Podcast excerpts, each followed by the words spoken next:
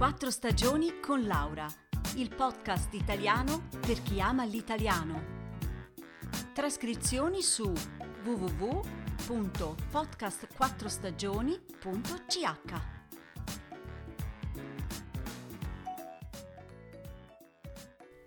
Ciao a tutte e a tutti. Oggi vi voglio parlare di una grande pittrice italiana. Il suo nome è Artemisia Gentileschi. Trovo che sia un nome molto armonioso, non è vero? Ma andiamo a conoscerla meglio. Artemisia nasce a Roma l'8 luglio del 1593. Suo padre, Orazio, è un pittore toscano. Sua madre, Prudenzia, muore quando la figlia ha 12 anni.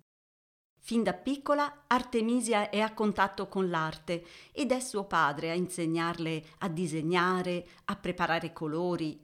Infatti in quell'epoca le donne non potevano mica frequentare una bottega d'arte, era quasi impossibile. Roma in epoca barocca è un grandissimo centro culturale. Il padre poi era probabilmente amico del grande pittore Caravaggio, che Pare andava spesso alla sua bottega. Forse Artemisia conosceva di persona il grande artista. Anche se giovanissima, comincia a mettersi in mostra con le sue opere. Andate a vedere, per esempio, Susanna e i Vecchioni, dipinto a soli 17 anni. Già, 17 anni. E un fatto terribile capita proprio adesso, improvvisamente, alla giovane Artemisia. Nel 1611, infatti, la ragazza viene violentata da Agostino Tassi, un pittore di 31 anni, amico del padre. All'epoca per una donna perdere la verginità significava perdere la dignità.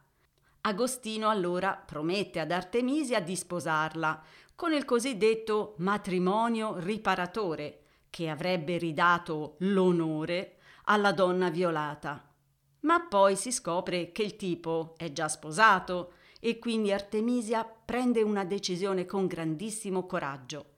Denuncia il Tassi alle autorità. Il processo è lungo e molto duro per lei.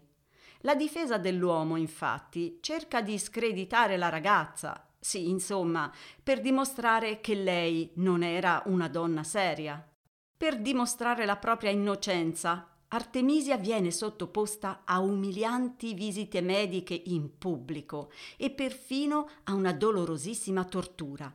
Le schiacciano i pollici delle mani. Poteva essere molto pericoloso per la sua carriera di pittrice, ma lei non cede e conferma la sua testimonianza. Il Tassi viene condannato all'esilio da Roma, ma in realtà resta in città. Artemisia un mese dopo la fine del processo si sposa con un pittore fiorentino di poco talento. È un matrimonio combinato dal padre Orazio per eliminare una volta per tutte lo scandalo di cui a Roma tutti parlavano. Nel 1614 la coppia si trasferisce quindi a Firenze e qui l'artista realizza alcune delle sue opere più famose, che hanno come tema grandi figure di donne coraggiose, ferme e decise. A Firenze, Artemisia nel 1616 viene accolta nell'Accademia delle Arti e del Disegno ed è la prima donna a ottenere questo onore. Con il marito le cose però non vanno affatto bene. Artemisia nel 1621 torna a Roma da sola, poi si sposta a Venezia e si trasferisce a Napoli. Nel 1638 va a Londra, dove suo padre sta lavorando per il re Carlo I. Qui, dopo tanti anni, padre e figlia lavorano di nuovo a un progetto comune. Ma Orazio muore l'anno dopo e nel 1642, a causa della guerra civile, Artemisia è costretta a lasciare Londra e torna quindi a Napoli. Non si sa molto dei suoi ultimi anni e nemmeno quando è morta di preciso, forse intorno al 1656, durante la peste. Che cosa ci ha lasciato quest'artista? Prima di tutto dovete sapere che all'epoca le poche pittrici che conosciamo potevano dipingere solo ritratti o nature morte, cioè fiori, frutta, oggetti vari. Invece Artemisia Gentileschi sviluppa il suo stile in modo fortemente realista, seguendo l'influenza di Caravaggio. Le scene da lei rappresentate sono dinamiche, molto teatrali, perfino violente. Per tanti anni dimenticata, solo nel 1916, con lo studio accurato di un grande critico d'arte, è stata finalmente riscoperta.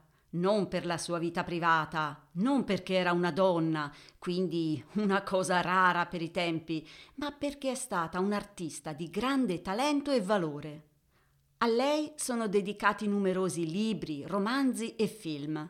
Se volete ammirare i suoi quadri, potete trovarli nei più prestigiosi musei del mondo, agli Uffizi e a Palazzo Pitti a Firenze, al Metropolitan di New York, alla National Gallery di Londra, al Getty Museum di Los Angeles, al National Museum di Stoccolma e naturalmente a Pisa, Roma. Molte sono le mostre a lei dedicate. L'ultima, terminata purtroppo pochi giorni fa, è stata quella di Palazzo Barberini a Roma, dal titolo Caravaggio e Artemisia. Meravigliosa. Allora, che aspettate? Andate a fare un giro sul web a conoscere questa fantastica artista italiana. Un saluto da Laura e a presto!